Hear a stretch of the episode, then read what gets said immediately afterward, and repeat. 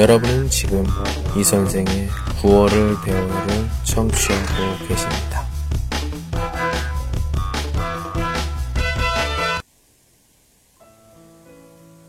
마음이 맑은 사람은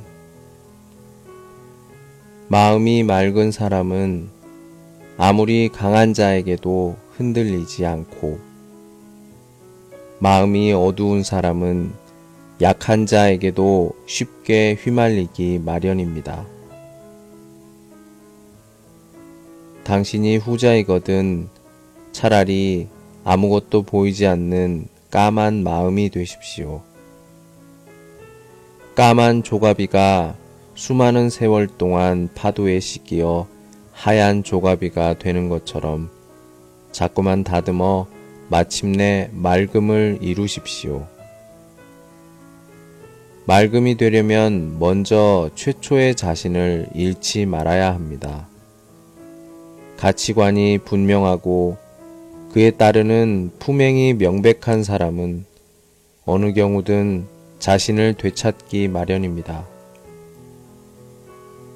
언제 어디서나 자기를 잃지 않는 사람, 그리하여 언제 어디서나 의젓한 사람, 얼마나 아름다운지요. 바닷가의 수많은 모래알 중에서도 그저 뒹굴며 씻기며 고요하게 나를 지켜낸 조가비처럼 바로 내 안의 주인이 되는 것입니다. 주인이 되거든 옛날을 생각하지 마십시오. 주인이 되어 옛날을 생각하면 미움이 생깁니다.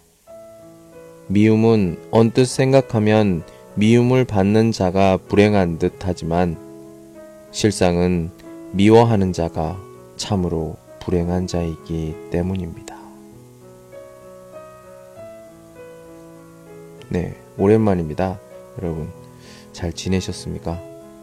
오늘 많은 일이 있었는데, 항상 마음이 맑은 사람이 되시길 바랍니다.